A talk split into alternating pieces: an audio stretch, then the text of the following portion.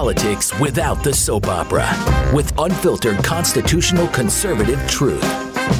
The Conservative Review with Daniel Horowitz. And welcome back, fellow American patriots and Minutemen standing at the ready to fight anew for our life, our liberty, and our property.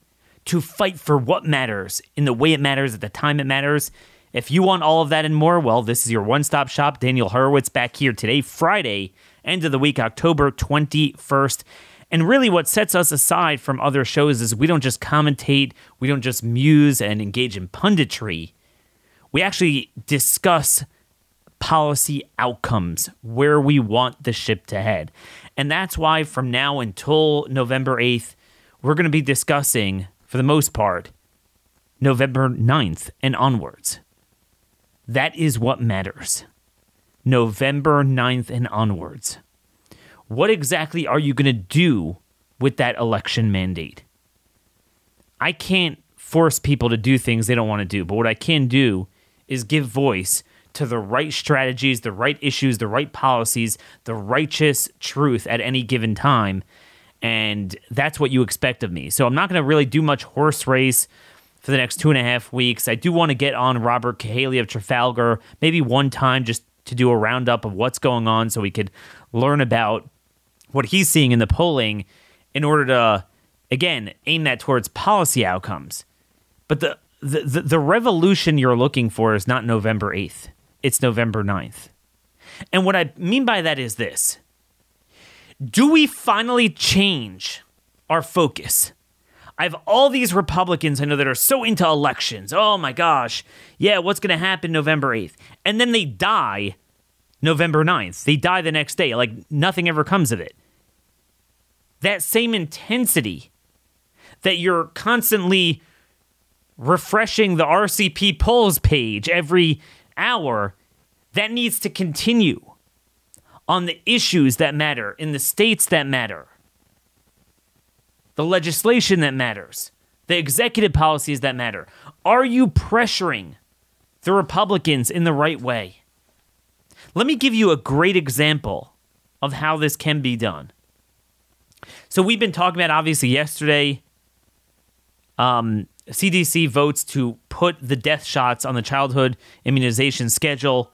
To quote Lara Logan, who just got chucked from Newsmax, another fake entity, um, the world leaders are dining on the blood of children. Pretty big deal. Death shot after everything we know about it, this is what they're doing. And for the first time, it wasn't just me, but many other conservatives were calling on the Republican governors to at least make a statement. So you know what? They actually felt the pressure, and you could tell by the timing and tone of their statement.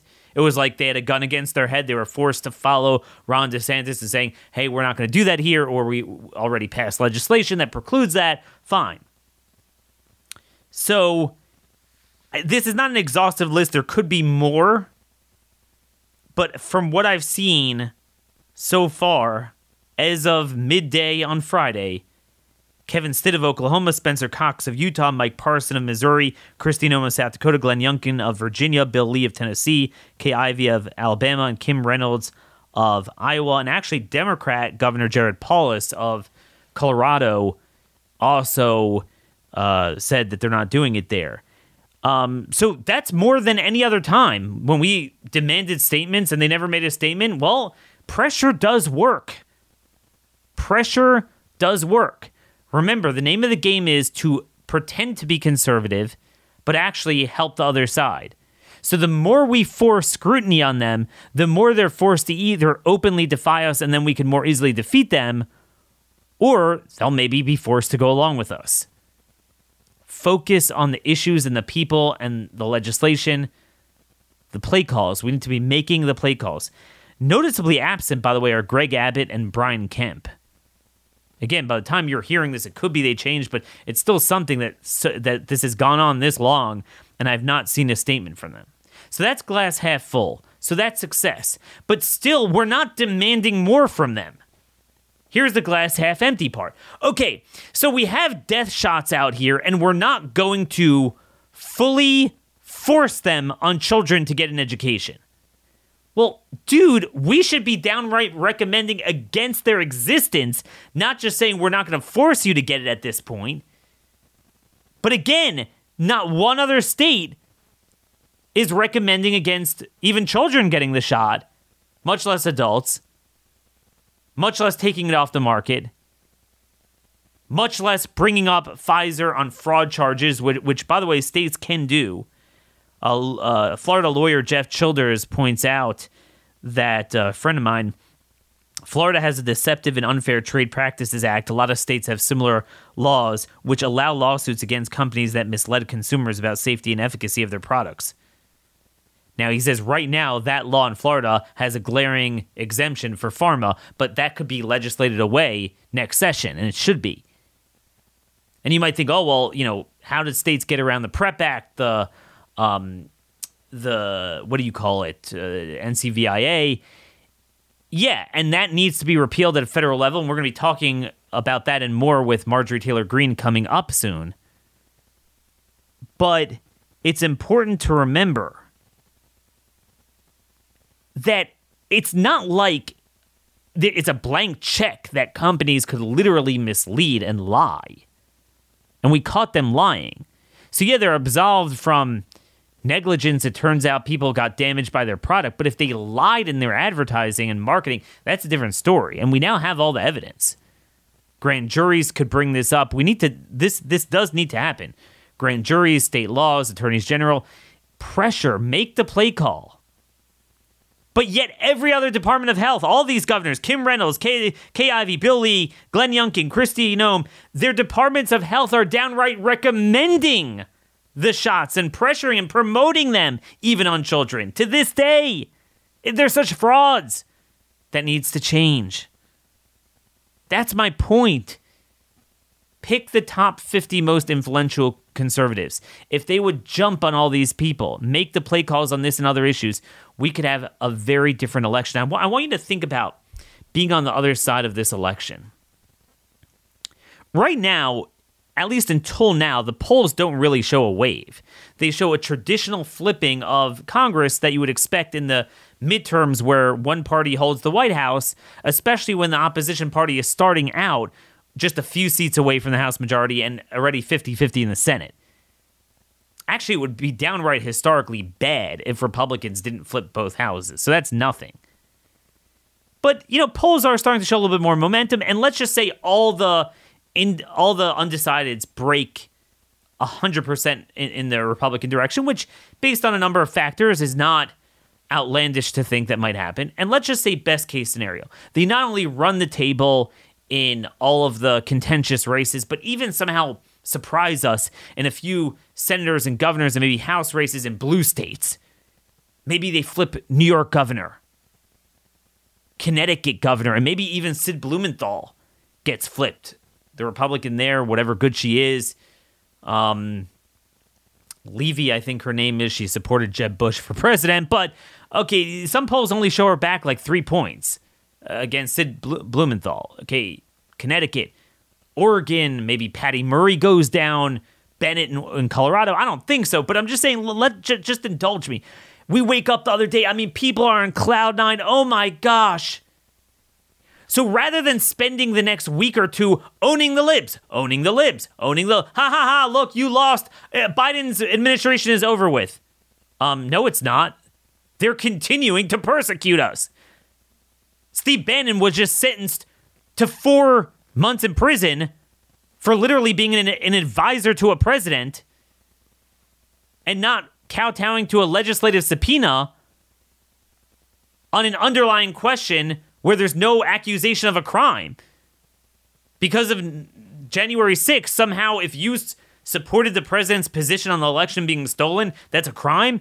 Again, it's like literally saying that any Democrat that supported BLM is responsible for all the murders and, and looting and beatings and arson that they committed and 2 billion in damage and therefore we could just bring up any executive official on charges or subpoena them. If you don't come, we're going to throw you in prison. They never do that, by the way. Criminalizing politics. We can't wait another day. Now, he is going to be able to be out of jail pending his appeal, but this is what they're doing. We don't have the time. We need action right now. What are you going to do? Exactly commensurate with the mandate these Republicans get is their responsibility to immediately act. And immediately, we're going to talk a little bit with MTG. And next week, I'm going to come out with a column outlining this. Just days after the election, House Republicans, their conference holds a freshman orientation for the incoming members where they pick leadership, where they pick a rules package for how the House is going to run. Amazingly important. And then the governors and the state legislative sessions beginning in January, February. The amount of things that can and must be done. The vote, if that does in fact happen, the voters will be saying, Republicans, please, we want relief. Do bold things on interposing the feds, crushing the federal tyranny, energy, food, um, medical freedom, crime, the border, grooming, autonomy from international treaties, autonomy from China. So many things. And I'm going to try to come out with a, a list before January. And that's what we're going to do highlight the strategies The key players that need to be pressured, the legislation we need, state, federal. That's where our focus needs to be. If it's there, we could really have a revolution. So, to me, this is a huge lesson that Republicans can be pressured if you're willing to do it, if you're willing to stay focused. I do want to get to our interview, but we have a couple, a couple more things. First, our sponsor of, of MTG's interview today is America's only Christian conservative mobile provider. Um, look, you know, big business is going to cancel people like MTG, cancel Patriots. We need to make the switch away from Verizon, T Mobile, go to Patriot Mobile, which has plans that fit almost any budget. They use the same carriers, same phone line. You don't have to change your number there's no excuse for not changing over. Um, same service, except rather than supporting tr- transhumanism, they actually support the sanctity of life, religious freedom, and Second Amendment. So go to patriotmobile.com slash CR or call 972-PATRIOT. Use offer code CR to get free activation. You know what? If you're a veteran or first responder, they actually appreciate your service to the country. So let them know because they have a special discount just for you. Come join our movement. Make the switch today. patriotmobile.com slash CR or call 972 Patriot. The other day, our two year old daughter came home from, uh, she goes to a little playgroup in the morning, came home with a band aid on her hand. And I never saw her th- so happy. There's something psychological about kids love band aids. Um, they just love it. And I was thinking, that's exactly what Republican voters are. Elections are, are such a band aid, it's such a comedic relief. Wow. Oh man, this is great. And when you've solved nothing, if you don't act, the FBI is still going to round up our people. Pfizer is still going to push the death shots. Republican health departments in Republican states are still going to pu- push the death, death shots. The border invasion will continue. All this stuff will continue. One of the things that Kevin McCarthy cleverly does, and all Republicans do, is they fight us on the issues that matter in the way they matter at the time they matter. So because they don't do what we say needs to be done at the time, you have irrevocable damage. Then finally, two years later, or 20 years later, they'll say, yeah, you know, we've come to your position. But then at that point, you need to do much deeper surgery. So in illegal immigration, everyone's talking about, oh, Kevin McCarthy said we're done with comprehensive immigration reform, aka amnesty. We're only going to do enforcement, no amnesty. So like we should celebrate that for 20 years Republicans went and fought a border invasion by saying we're going to give amnesty. They joined the Democrats. Now they're like, okay, we're no longer going to push amnesty. Well, that's too late. We suffered executive amnesties worse than any legislative amnesty we could have ever imagined. Anything short of state deportations is worthless at this point. So Republicans will pass standalone legislation to fund more border patrol, which is meaningless. It's not a matter of funding it, it's a matter of kicking them out and stop inviting them and cutting off all the magnets. Will you put that in the budget bill? Will you prohibit funding for any release of any illegal alien with criminal penalties to any government official who does that. Anything short of that and putting it in the budget bill or a must pass bill or the defense authorization bill, national defense begins with border defense, is worthless. But that's what they do, always a day late and a dollar short. So it's like now it's okay to say, yeah, we shouldn't shut down the schools or don't force children to get the COVID shots. Whoa, whoa, no, no, no. Do we say don't force anyone to get an abortion? No, we want to ban abortion. No one's forced to get it. And even the military is still forced. They're not, they're not even promising to fight that.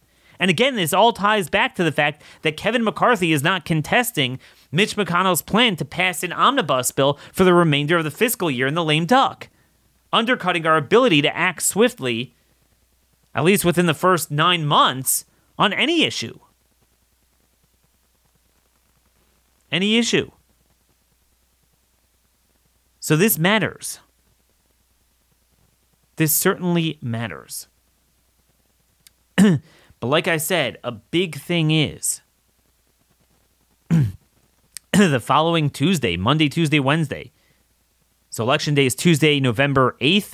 Following week, the freshmen come in. This is when they vote who's going to be the speaker, majority leader, majority whip, committee chairman, steering committee, and they adopt the rules that matter. And what I want to speak about with MTG coming up, and this is this is really important what matters is we need to take the loincloth away from the GOP. So, what they like to do is perfectly evince the image of a conservative fighting for our grievances at a time while ensuring that they, the problems actually continue and they don't do it. That's their, that's their end goal, and it always is. So, we need to undercut their strategies, their rules, the way they run the House their leverage. And let me give you one example we're going to talk about.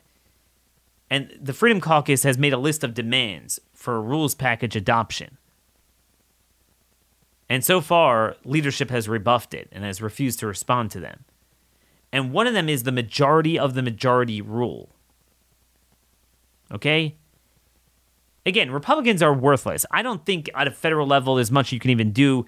To me, the governor should be doing this. But there's a couple of things we could be doing, both messaging wise, building the case for things, and then ultimately building the case for a budget bill. In other words, I am okay with hearings and standalone legislation if that's to build the case for ultimately putting it in the budget and fighting for it on a must pass bill. Um, you need to decentralize control and you need to allow the prerogative of an individual members like MTG to make noise. They don't want to be embarrassed. They don't want to be pushed in front of oncoming traffic. So that's why they want to be very tightly in control of what they're doing so they could pass this fluff stuff that doesn't do anything and won't even be signed into law anyway while ensuring that the leverage to actually do something is is written away and the and the first thing they're doing is actually ensuring even before Republicans get in the door, the budget is out the window. Classic example. So, what we want to do is force them not to do it. One of them is the majority of the majority rule. A lot of people forget that Trump was such a pathetic loser, and I'm sorry, some of you might get insulted, but I don't care. Almost every budget that he signed, fun fact, was supported by majority Democrats, minority Republicans in the House. Okay? He actually, every and this was while they had the trifecta control. Well, you're saying, like, Daniel, how do you have trifecta control, but Democrats run the budget? Very simple. Hope yes, vote no. Hope yes, vote no. Republicans really, and leadership really wants it, and most Republicans want it. They agree with it, but they're scared of their base. So they get around it by basically having every Democrat vote for it. And then, like, the old bull committee chairs, that are like suicide bombers. They thumb their noses at, at, at the base anyway. They don't care anymore. Somehow they can't get defeated, or maybe they're on their final years, and they have them vote for it. And everyone else, including those that really don't care or down right on the other side, they're able to vote no. So what that does is again, it allows them to get their outcomes they want without getting punished. We want to take that mechanism away, and there's several ways, but we'll talk about this more next week. We'll talk about a little, little bit with Marjorie. Um, But one thing is the majority of the majority rule makes it that ha- the House leadership can only push a bill, let's say a budget bill, that is supported by a majority of the GOP conference. So, what that means is here's why that's important. Let's say you have a budget deadline coming up, and Republican House passes a decent standalone budget bill to defund the things we want defunded. Let's say let's say they do that. Well, the hours are going to tick down to the deadline for government funding, and you'll have a so-called government shutdown if you don't fund it. And the Senate's like, "Well, we're not passing your House bill." The House should say, "We're not passing your bill," and again have endless speeches and media and events throughout the country highlighting the harm of their policies and what they're doing and and, and willing to fund but at some point, they're going to be like, well, well, we can't have a government shutdown. This is why we need you to support us two years from now in the next election. Then we'll have the Senate and the White House. Then we'll be able to do it. Mind you, they did have all three and did this anyway because they didn't have 60 votes in the Senate and they never will. But whatevs. Okay. But then they have a problem. On the one hand, they want to get the Democrat budget bill passed. But on the other hand, they're scared of the base yelling at them that you voted to fund tyranny. You voted to fund Pfizer. You voted to fund the invasion. You voted to fund the FBI tyranny. So what do they do? They get the Democrats to vote for it, and and just a small number of Republicans, and the rest are free to go. By ensuring that they can only push something that has the support of a majority of the conference, it will force one of two things. Either they can't do it, or a whole number of undocumented RINOs will now be documented. And that at least helps us in the long run. So that is a very important rule. But I just want to open your mind to a number of immediately important things while everyone's going to be dancing in the end zone. Oh my gosh, this is amazing. We just crushed the Democrats. McConnell in the Senate is going to be giving the left everything they want in the lame duck and the House conference is going to be electing McCarthy as Speaker and screwing us on every position, every committee chairman, every rule that sets up the agenda for the House. And I'm going to be the only one focusing on it. How do I know? Because I've lived through this three other times. Literally. Fun fact 2010, right? Probably in some respects, um, the biggest Republican victory in a century almost a century, maybe 80 years. And guess what? They responded to that mandate in the lame duck. We were slaughtered. Slaughtered. They passed the DREAM Act out of the Senate. They passed repeal of DOMA, repeal of Don't Ask, Don't Tell, and many other things. December 2010. I'll never forget that.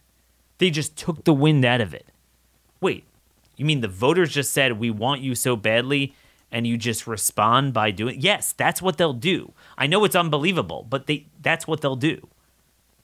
They'll continue doing this and you need to understand that. So we need to focus on how to utilize and immediately utilize that electoral mandate. So, what is this formula to making the election mandate actually meaningful? The truth is, it's simple. We know what it is. There's going to be a couple of good figures inside of these respective legislative bodies, and hopefully, in a few cases, executive bodies like governor, that are willing to push the proper ideas. In the case of Congress, it's going to be starting off with standalone legislation and hearings and remember, you need the right people to be willing to push the right sort of standalone legislation hearings. But then it can't just end there. We need immediate relief. So the next step is you build a movement, you build pressure and, and discovery behind it in the case of hearings, and then you fight for two things. Number one, that the governors that have trifectas in these red states implement where practically possible at a state level these ideas and then at a federal level to use the must pass legislation, including the budgets, to fight this. It's that simple. Anything less than that is straight BS. Okay, we can't wait till 2025 to not have our people arrested by the FBI for having political beliefs. We can't wait until they have five more death shots out immune from liability. We can't wait until we have another, I don't know, what, 6 million illegals by then and the criminal cartels doing their stuff.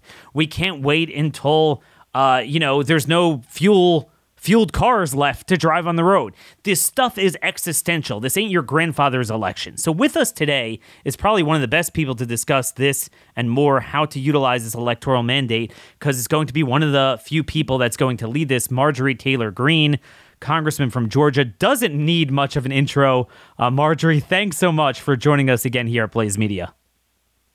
Oh, Daniel, thanks so much for having me on today. I know you've been had to have a busy schedule today, but you'll enjoy this discussion because I think this is really what you're about. How to cut through the fake talking points. Here's my concern. My concern, to put this in a crude analogy, let's say Republicans win big in the election. It's like showing up to your house with with an army to do combat with a, a villain that just walked out with a bloody sword and just murdered your family and well, what do you expect? I don't know. You expect them to pounce on the guy and, you know, trials and executions. But instead, you hear noise that, hey, you're stepping on my garden. You just uh, stepped on the tomato there. I'm like, what? What did you just say? They just killed your family. and and that's what the, the impression I'm getting from Republicans. If you heard my intro, they're not really talking about any of the aforementioned stuff. If they do, it's on a very superficial level. It's kind of like the economy is bad, inflation's high, as if it's like a natural disaster, not something that was done, um, orchestrated by some certain policies that they themselves supported. How could we hold them accountable to actually fulfill the mandate without our base buying into the flowery rhetoric that they're using? Well, isn't that the question? And you know, here if we look at the time on the clock, it's really 11:59, and I think that's how every Republican needs to look at it. Is if we don't hold our government accountable, if we don't pursue investigations and and force people to face consequences for the proof that we're able to show, if we don't force the right legis- legislation, if we don't cut things in the budget like vaccine mandates like CRT in education, like like the the trans movement that is preying on children. If we if we aren't willing to do that and we don't take the responsibility resp- responsibility to do it, then when will we do it? And because there is we can't wait any longer.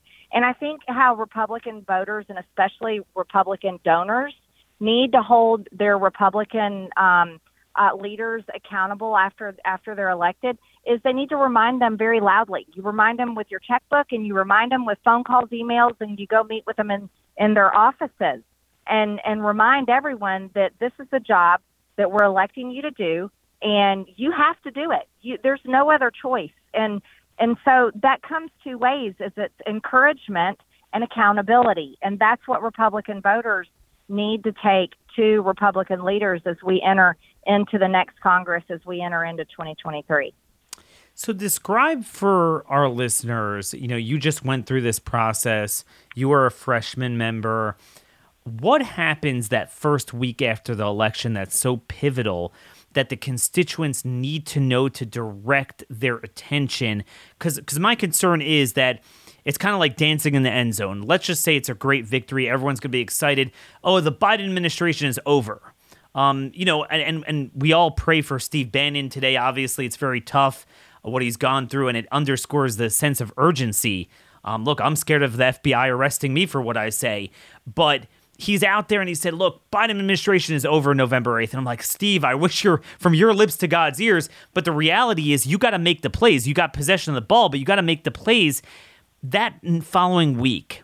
What are the pivotal choices that are made that people need to know about to call their incoming representative to direct their attention to those issues? Well, you know, nothing changes after November 8th, really. The same people are still in place. Nothing really changes until January. And even in January, when, when our new members of Congress are sworn in, when hopefully new Republican governors like Kari Lake or Doug Mastriano or, or others hopefully get sworn in, um, that just means the job begins. It doesn't mean that anything, any problem has been solved. It doesn't mean that inflation goes down. It doesn't mean the gas prices go down. It doesn't mean that that our government is is not fighting Russia in some war in Ukraine. It doesn't mean the fentanyl stops killing people. Nothing changes, honestly, until we start doing the hard work to change it. Um, and so people have to have those expect- expectations.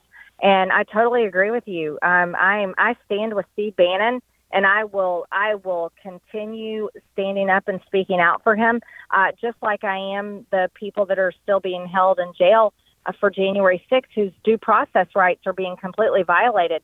Our government, the reality is that that people have a hard time speaking the words. The government has actually become the tyrannical government yes. that our founding fathers uh, warned us about. Um, but but here here's why you don't see a lot of people um, just just completely recognizing that fact. The middle class in this country is not really suffering yet, but but the middle class will start suffering uh, not too long from now, and, until unless we clean up these problems. And we aren't far from it. We really are not far from it. And you, you would see a vast change in the attitude of most Americans um, as soon as they're unable to heat their homes, as soon as they're unable to turn their lights on every single day, as soon as they're unable to afford to go, you know, enjoy college football or NFL football or or whatever activity or hobby they love to do or vacations they like to take, as soon as those wonderful luxuries are unaffordable, you'll see you'll see a huge change in this country. But we just aren't there yet. People aren't suffering, but it's not far from now. And if Republicans aren't willing and and don't have the courage to fix it, then that that will soon become a reality, Daniel. And what we've seen happen to, to Steve Bannon and others, um, that could even become a more more terrifying reality. And we just don't want to see those days come. Well, we have pro-life activists that are being rounded up for for singing outside of abortion clinics. Um, obviously, they're an inch away from criminalizing our beliefs and just you know showing up and rounding us up. It's something I could have never envisioned. I literally have my wife. Uh, you know, I have her collect certain phone numbers to immediately call to get get the word out if I'm rounded up, and I I never would have envisioned that. I was always scared of Islamic terrorists because of the work I did, or maybe the cartels at the border. Um, and now nothing scares me more than the FBI itself. So this is something we can't wait with. We can't wait another month with. My concern is that they've already set almost an irrevocable path to passing an omnibus bill for the entire fiscal year that will undercut any real leverage to um, have a funding fight over these FBI programs and prosecutions. Is there any way to pressure Kevin McCarthy? I mean, I'm just going to ask you straight up. I don't understand. He's the presumptive speaker in waiting. This is his whole tour de force. This is his body of government that he will lead with a simple majority, unlike the Senate. The budget is his only leverage. McConnell wrote it away, assuming he follows through and does an omnibus before Christmas. Is it just me? Yeah. I have not heard McCarthy say a word about this, and I don't under I don't understand it. Well, I, I, I mean, we have to admit the first failure is in the Senate. Mitch McConnell, which you you just acknowledged that, and Mitch McConnell and the Republicans in the Senate. There's so many things they could have stopped, but they fully gave a green light to Joe Biden, Nancy Pelosi, and the Democrats' agenda, which has been, I mean, that's unforgivable for what Mitch McConnell has done in the Senate. His failures are just, eh, you, you can't say enough of what a failure he is. Um, but, but no, actually, what I think what you're going to see is you're going to see Republicans in the House working very hard to stop this this budget being passed again for another whole year, the can just being kicked down the road. Um, I know I'll be a very loud voice speaking out against it, but you're right. We we have to we have to fight as hard as we can to to not allow that to get passed. Just you know rolled into another whole year because it just continues more insanity. But actually, I have heard Kevin McCarthy and others say that we need to stop it. So I'm hoping we see a big fight in the House. But our problem in the House is until January, when we're sworn in with whatever size majority that we have, and I feel confident we will have one, uh, we're still the minority. And they can still, the Democrats, Nancy Pelosi has done an amazing job, as much as I hate to say it, of corralling her party together and passing their disastrous agenda. So, and you know, we'll see what she's able to do as a lame duck speaker, and and I don't know what she will be able to do. But yeah, no, the pressure has to be on to to do everything we can to stop that budget from being just rolled into another year. So, isn't some of that pressure the week following the election? This freshman orientation. There's the conference meetings that adopt the rules and the leadership. Could you walk yes. us through? You're you're a member of the Freedom Caucus. What the Freedom Caucus is proposing and why that will help ensure the mandate is more than just fluff. Well, the Freedom Caucus has put together a rules package, and the rules package uh, it's it's really hard to explain in, in a very short answer. But the rules package is designed to give legislative authority to every member of Congress and to allow for more amendments to be added um, into bills for you know true changes. Um, basically, putting Congress back into a functionality that it, it was previous set up to. So that is the rules package that the Freedom Caucus is working very hard to get passed, and in communications with leadership about about getting that put into place uh, when we vote on on that going into the next Congress there's a lot of debate happening there. Now, I think it's important to understand the next two years, though, we aren't going to be able to pass sweeping legislation that Joe Biden or whoever's in the White House would sign into law. Um, so that's where some of those rules really we wouldn't have as much um, benefit. We wouldn't benefit as much from them until we have a Republican president in the White House. So that is one thing important to acknowledge. Um, and as much as everyone's going to have huge expectations of a Republican controlled House, we really are limited.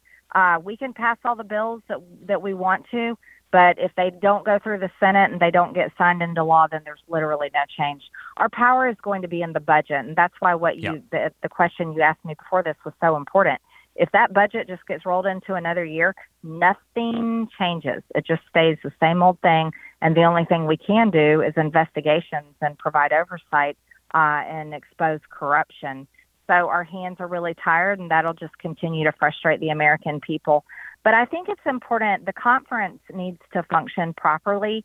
Um, what I'm actually working on is I'm wanting to see a more unified Congress con- uh, conference, Republican conference, while I'm continuing to push very hard, uh, push my conference to the right um, and to reflect the America First policies and values that so many of our voters want to see happen.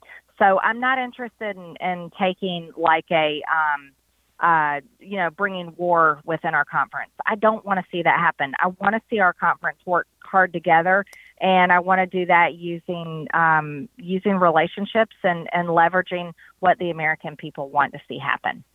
Sure. No, I mean, obviously, historically, Uh, how whatever issues we had with House leadership, the Senate leadership was 10 times worse. And it's always going to be that way. But like you said, you know, the House can't pass anything without the Senate, but the Senate can't pass anything without the House either. So, right. where it's new legislation, the default is nothing, then we have no leverage. But where it's a budget bill and the default is okay, then your your agencies get no funding and you have a government shutdown. That's really where the leverage is, and I think that's where we we talked about earlier the majority of the majority rule. I want to talk about another rule I thought was important that is being pushed by the Freedom Caucus. Our listeners need to know about is that so typically even the standalone bills, the messaging bills that, you know, maybe you won't put in the budget bill, maybe you'll wait off with, but it's important to build support, build messaging, raise awareness. As you well know, it's only certain ones that will even get that status because there are certain things that are untouchable. So you have promised to, um, and this is very timely in the news, to at least reform, modify the PREP Act, the NCVIA, the blanket, blanket immunity for all these vaccines, and particularly the the new ones uh, out now and in the pipeline that have caused so much, so much damage, such injustice. We not only need compensation, liability, we need the discovery uh, uh, through that judicial process. It's really our only avenue. Um, I, I think we all know and you're trying to be diplomatic with leadership, but naturally, that is not a bill that will ever be brought to the floor. And typically, in recent years, it's really only bills that have leadership support that get brought to the floor. Um, describe what you hope to do with an amendment process to at least trigger a vote on some of these bills that are wildly, wildly popular with with the Republican voters, but not so much with the Republican leaders or donors. Well, actually, the vaccine mandates, repealing the vaccine mandates, is something that I hear talked about Sure. widely in our conference. But liability. So that, oh yeah, no, we need to take away their liability. The vaccine manufacturers deserve no protection uh, because they have they've made billions of dollars um, on the backs of the government forcing people to take the vaccines. And now we see the CDC making it part of the vaccine schedule for children starting at six months of age, which is unreal and absurd. Um, and we'll see children in Democrat states forced to take these vaccines, parents uh, forcing their kids to get them uh, based on the CDC's recommendation just so they can go to public education, which the taxpayers pay for. The parents pay for it. So it's it's absurd. But no, what we have to do is we have to push these amendments into place. We have to push our leadership, push our conference uh, to support people in this because this has been it's been medical tyranny. Um, it is is completely unscientific. They talk about science. This is the most unscientific uh, supported vaccine that that's ever you know in history. And countries like the UK, many countries in Europe, they're not even forcing children to take the vaccines, and they're taking away their vaccine mandates. So I actually do have a lot of. I, I am going into this with confidence in leadership in our conference of of working to repeal the mandates, but I I do believe I'm one of those saying it. We need to take away the liability protection of the vaccine manufacturers. Other other messaging bills that'll be hard to get a vote on, but I'm but I'm working hard on it. Is a bill that I have pushed and led the movement on, and that's the Protect Children's Innocence Act, stopping the transgender um, Mm. surgeries and and puberty blockers of kids under the age of 18. I mean, this is you talk about medical tyranny. This is um, it, it's basically uh, experimentation, medical experimentation on children and genital mutilation, and it's completely wrong. And it's taking the rights away from parents in, in Democrat states that forces it to be an issue where we need to make it a federal law to make it a felony to do these surgeries on kids and and um, prescribe puberty blockers. That one is a big one. I have a border bill in place that would put a four-year moratorium on immigration, and that absolutely should happen. Four year bring back Trump- moratorium on immigration. So these are two very important bills you're you're talking about. And I want to again weave in process so our listeners understand the situation. Um, you know, I'll speak for you here. Those two bills are in my view, dead on arrival with a leadership, especially the second. I mean, the second one, I think everyone would agree is because they're all very for unlimited number. You know, you just slap the word legal in front of immigration and all types, all numbers of all amounts coming from China and India, you know, selling out the American worker. They're all for that. At best, they're against illegal immigration. Um, they'll never support that. But isn't it true that the Freedom Caucus has an idea to adopt as the rules package? An idea that if 10% of the conference, which would be, let's say, about 24 members, sign on to um, an amendment, it would at least trigger a vote on it because without that, this stuff would never get a vote. Well, we have to. Well, I'm not sure on that number exactly, Daniel. To, to answer Mhm. your question, I, I'd have to verify that before. I don't. Sure. I don't want to answer wrongly. Um, but to to adopt a rules package within our conference, that's those are votes that have to take place in our conference. So I'm. I apologize. I don't have that number. Sure, sure. Yeah, I mean, I'm looking at the there's a there's a 50 page packet or so that was put out to freshman oh members, yes. and that's yes. where that's I where I'm getting it it from. Right, Um, and I haven't. I'm I'm sorry, I haven't read through it yet, but they did send it to me yesterday. yeah, no, I mean, I'll, I'll- only nerds like me read through because I thought I thought it was pretty decent. I really thought it was very mature. It was because I lived through this. A lot of us lived through this with the Boehner Congress, and it really was trying to rectify some of the problems that we experienced, where we have very popular ideas, and even if you oppose them, they they are important to the time. They have a lot of support. They do raise important questions, and they need an airing. And let's go back to the transgender thing. You know, one of my concerns again is what I've watched leadership do for the last 10, 15 years is again, they won't fight on the budget. And then even the standalone, they'll be very careful in what they do. So I'm watching this parent parental rights bill. It sounds great. I mean, who opposes that? It really requires transparency. They get notification of certain things. They get to look over the curriculum. Yeah, and, and you know what I mean? It's it's it's good, but there's no hard trigger like, wait a minute. There's no castrating people. There's no um, putting men in female bathrooms. None of this. This is not happening. No funding of the federal government can go towards castrating people. I mean, I just saw the State Department's funding in Ecuador. Fox News had an article on that. I mean, throughout the government, there's all this funding. I mean, that's a pretty simple, popular thing. Just no funding for that. I'm not seeing that as a promise. You know what I mean? I'm seeing these kind of fluffy things. So, wouldn't it help to trigger some of these amendment votes to at least get an understanding of where we are in the conference? Oh, I think so. I I I fully support that, and I I think it's important to be able to trigger votes like that. That's why I was so dedicated to calling for recorded votes because I believe the American people need to see how every member of Congress votes.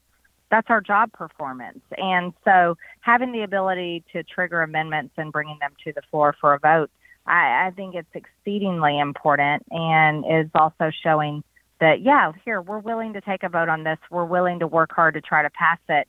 Um, here's who supported, or here's who didn't. And no, I, I I think that is a really really good thing. Um, I also I'm also one of those that believes in fighting it out to the point where if we shut down the government, so what? You know what I mean?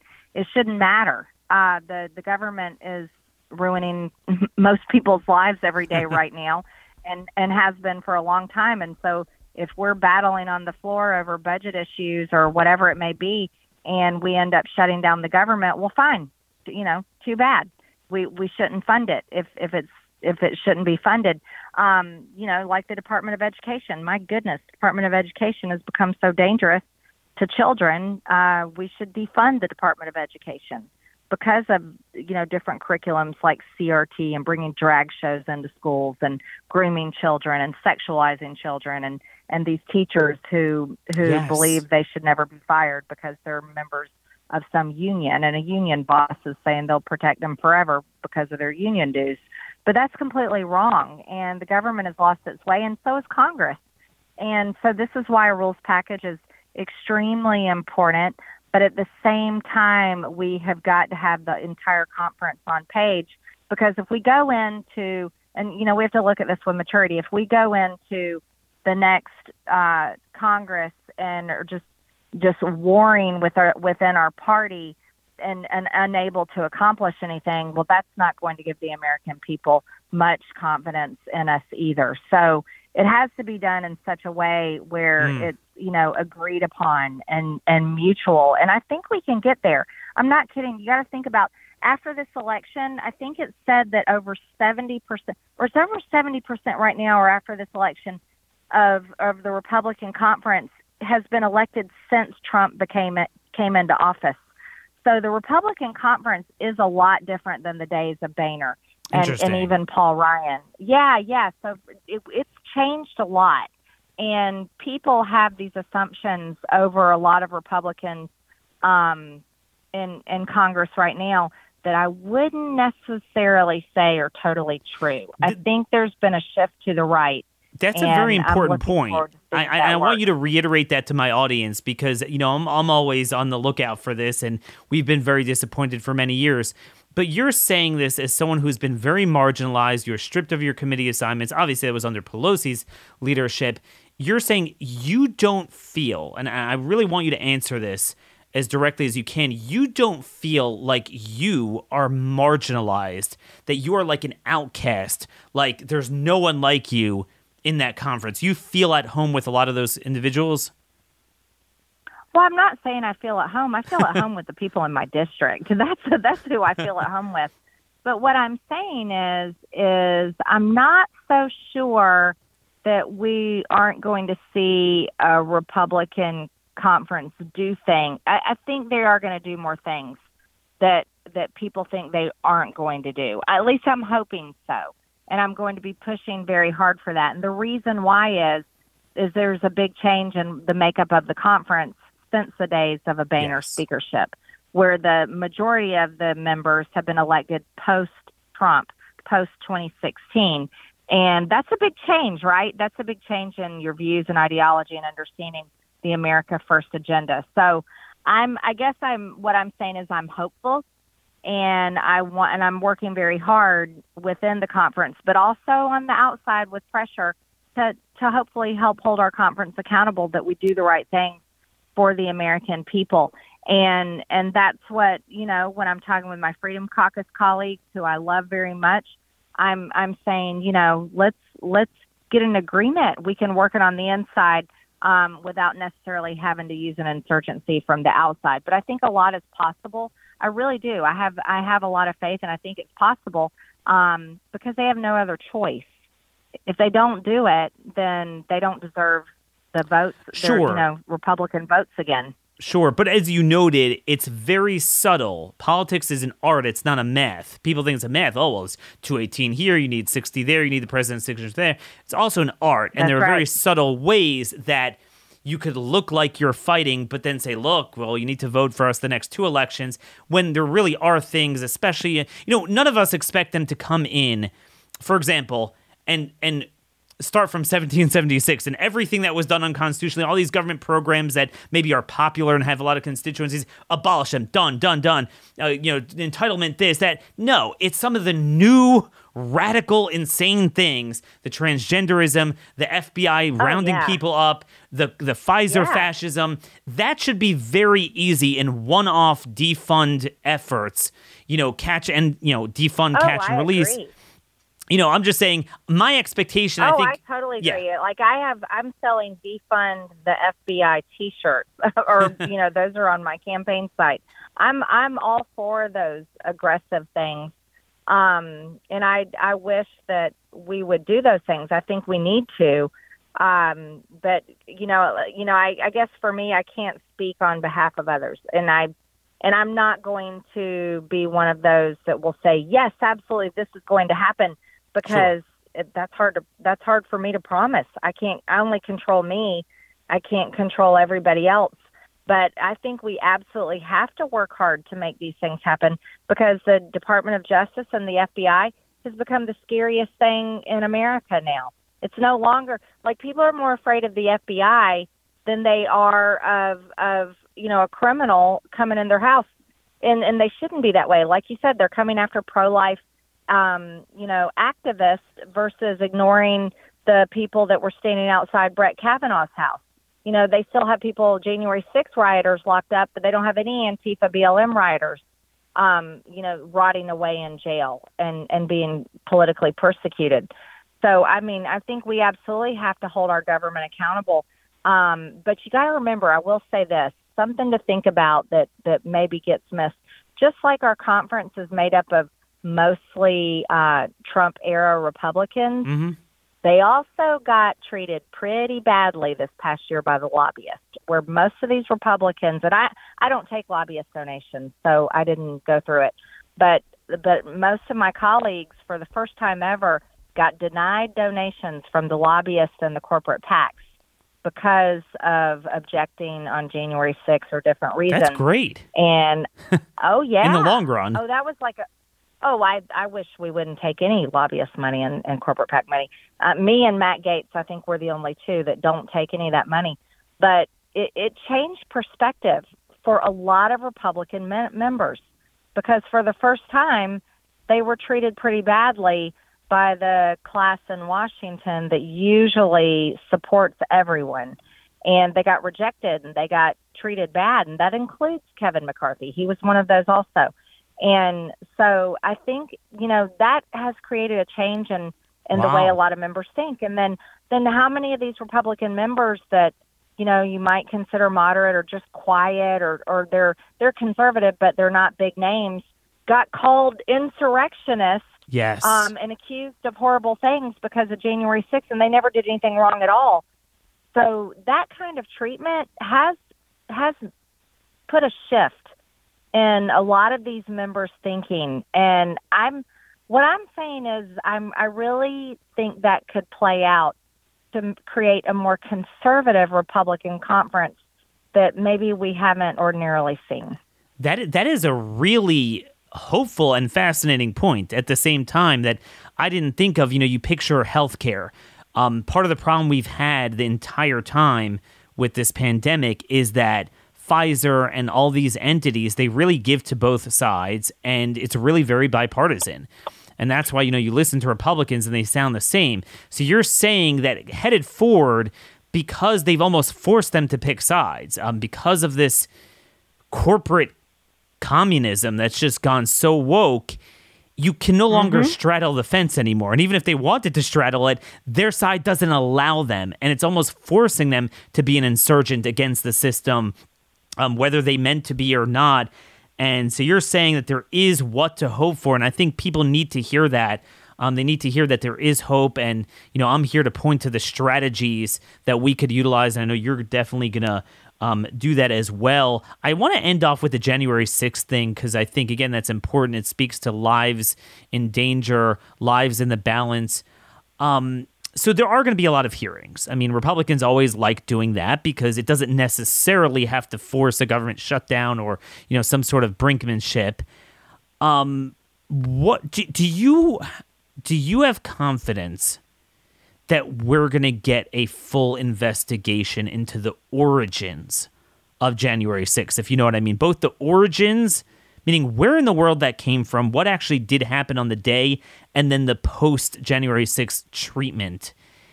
Do you think we're going to get fair hearings on that? Is leadership interested in that? I hope so. I and I again, I continually point to Nancy Pelosi. Everybody, from President Trump to others in the administration to Sergeant at Arms to to uh, you know many many of the different law enforcement and intel groups requested and and all agreed with President Trump requesting the National Guard to be there on January 6th, and it was Nancy Pelosi that did not pursue it. And it, she was in she's in charge of the Capitol. She was in charge of the Sergeant at Arms, and they rejected the National Guard to be there on January 6th that cannot be said enough. And yes. to me, it, it, boils down to that one critical piece mm. of information and why she rejected him. Why? And then, you know, and then you can just line up, th- you know, so many things after that about her documentary her daughter was filming that day. And the son to, was there from to, Europe, you know. oh yeah, the son's there for Europe. And then, you know, you've got like all the reports of the doors just being held open um, but the real negligence there, whether it was purposeful or not, and it's hard to say it wasn't purposeful, um, but we, you know, of course, that's just speculation, is that why did Nancy Pelosi turn away the National Guard? And Mayor Muriel Bowser, by the way, turned away the National Guard for D.C. Um, and, there, and all the intelligence reports were there saying that there was going to be violence, and that started in late December. They had those intelligence reports. Uh, so I certainly think that that alone needs to be addressed, and I believe she she should be held accountable. If she was willing to impeach President Trump on January 11th of 2021, uh, literally five days after the riot on January 6th, um, it, it is it is severe negligence and irresponsibility to ignore the Speaker of the House refusing to have the National Guard there on January 6th. I think she should be held accountable the same way they went after Trump. Exactly. She we know she should be held accountable. The question is, did someone tell her to reject it and why? And does that have something to do with the Ray Epps type of people that seem to be around yeah. and how deep that runs? But you're right, that seems to flow from that original question is why did they um, stop any help from coming before. I really appreciate your perspective. I think you gave a very mature, full, balanced perspective. We've learned a lot. Um, how could people help out with your reelection effort? Well, just as I said, I don't take any donations from lobbyists or corporate PACs, and that's how most members uh, take in a lot of donations. I only rely on small dollar donations, and my Democrat opponent has raised, I think, close to $14 million against me in my reelection. So if anyone is willing to donate at mtg4america.com, mtg4america.com, I greatly, greatly appreciate it. So that's a wonderful way to support me in my reelection. And again, Daniel, I'm just, I'm, I always have hope for the future because I think it's important to have hope, but we also have to follow it up with really hard work. And I believe in being outspoken and I believe in accountability. I think that's the right thing, right thing to do. So I think, uh, you know, uh, poor Steve Bannon, everyone needs to keep him in, in their prayers and, and also everyone else in this political persecution that shouldn't be happening in our country. But we have to remain hopeful and we've got to take back the House in January. And then we just have to be willing to put in day after day diligent work and know that it's going to take, take years to get it right day after day. That's what it's going to be, and it's going to start in November. We're counting on you coming back, updating us during that big conference week in November. We always appreciate it, um, and we really w- wish you good luck on your reelection. Thank you. Thank you so much. God bless. Take care. So, folks, I mean, we we delved into a lot of issues. I can't believe the time is already gone. The week is over. I had so much more to get to, but it was worth it to hear another perspective. You know, if nothing else, everyone accuses her of being some wild eyed dummy. I mean, all the smarts at conservatives. Look, you know, she's very tempered. She's very measured, very thoughtful. Um, she didn't take some of my bait, you know. She doesn't want to swing that hard at leadership, and I understand from where she's coming from. Um, I get it, and and I think you know, whereas other members coming in, if I didn't see that willingness to fight, I wouldn't trust them with statements like that. With her, you know, she will bring up a liability bill to take away liability, uh, end all you know four year moratorium on illegal immigration. Uh, no, I mean legal immigration, all immigration. So it's not like she's toned down, but she's like, look, let's let's see how we can work with them. Two interesting points, and I'm not gonna say she's wrong on them. Um, number one, the House conference is different. Um, most of these people are reared more into the generation of the FBI rounding people up rather than the Iraq and Afghanistan wars. And the most important thing we can do is fight, uh, you know, some tribal warfare in Syria or something. And number two, um, it's interesting that because of the wokeness, whether they originally were like us or not, the the corporations treat them as such.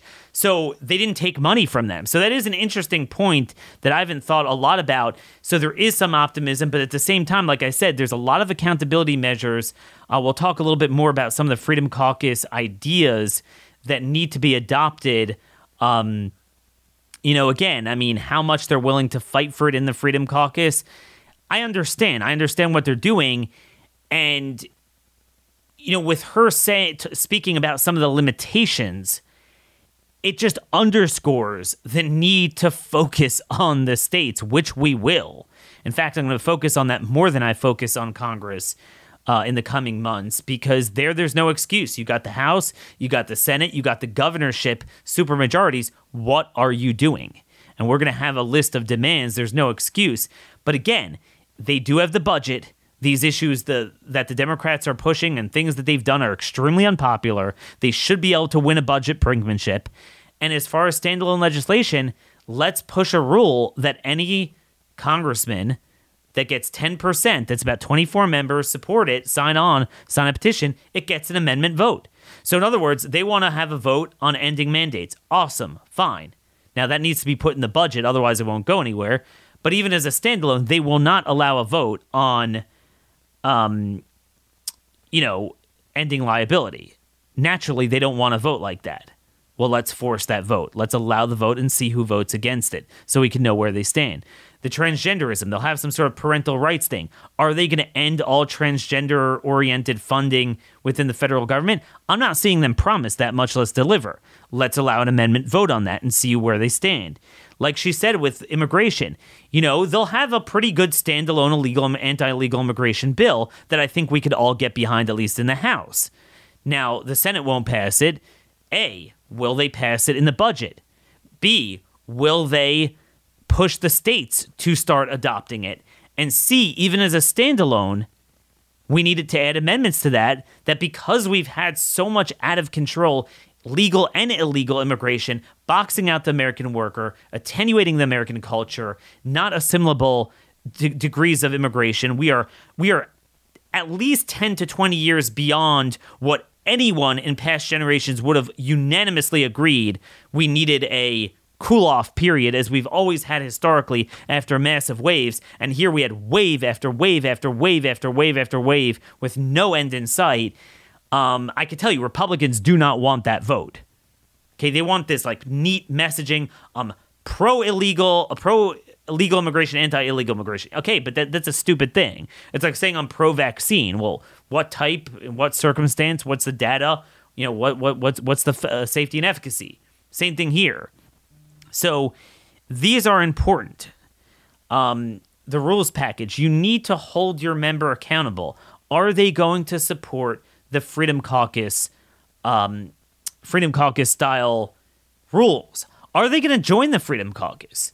Believe me, I think a lot of people in the Freedom Caucus are a waste of time and, and a bunch of, you know, just messaging machines that don't want to really fight where it matters. But at least, but if you're not even willing to join the Freedom Caucus, that tells me a lot about where you stand.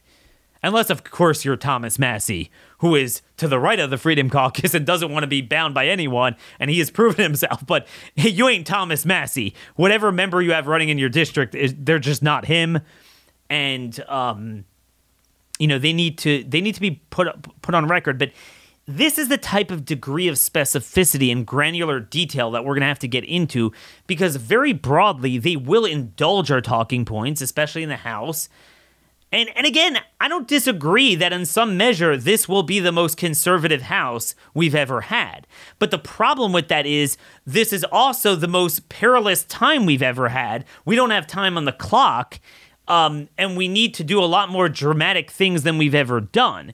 So, you know, whereas before we needed a six and they were at a four, now they might be at a six, but we need a 10. And that's where it is. That's that Overton window. That's the art of politics. It's not a math. Um, we're always going to bring you interesting perspectives um, from me, from our guests. Let me know what you thought. Again, you can email me um, at d Hor- uh, Daniel Horowitz. I'm sorry, that, that was my old email. Daniel Horowitz at startmail.com. Please give us a five star rating on iTunes. Follow me on uh, Telegram is really the only place I post now is C19 Truth Bombs. Hope you guys have a terrific weekend and found this week informative. We'll be back all five days for for once next week. Uh, we're done with our vacation time, so we'll be full force. I hope you are there with me. God bless y'all, and thank you for listening.